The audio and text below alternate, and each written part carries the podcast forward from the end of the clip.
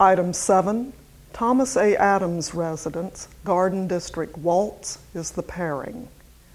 Bostonian Thomas A. Adams made a fortune in the 1840s in New Orleans as a pioneer in the city's mutual insurance business. In 1848 49, he built this large frame house at the corner of Prytania and 4th Streets in what was then the suburb of the city of Lafayette. In 1852, Lafayette was annexed by New Orleans as the 4th District. The fastest growing section of New Orleans in the 1850s, the 4th District, contained some of the nation's showiest residential streets. Large lots and abundant greenery presented a stark contrast to the closely built French Quarter and recall the more exclusive neighborhoods of northeastern states and cities. The term garden district originally applied to all of the uh, finer, tree lined uptown streets, not just the small New Orleans neighborhoods recognized by that name today.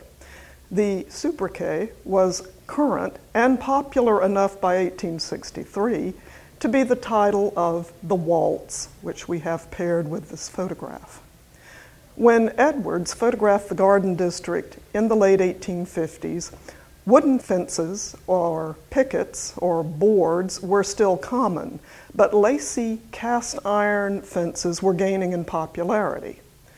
The wooden fence, visible to the right in this photograph, just across 4th Street from the Adams residence, would be replaced just a couple of years after the photo was taken in 1859 by one of the most famous cast iron enclosures in New Orleans.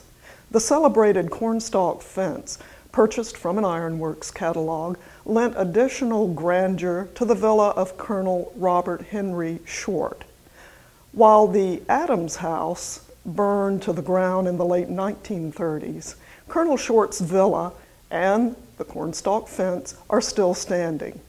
Two other smaller cornstalk fences may be found in New Orleans, one on Royal Street in the French Quarter, another on North White Street, just off Esplanade Avenue. The Garden District Waltz was composed by Charles Young, a popular Civil War era composer of such other pieces as the Contraband Schottische, the Stonewall Jackson Grand March, the Cora Schottische, and the Hope On, Hope Ever polka.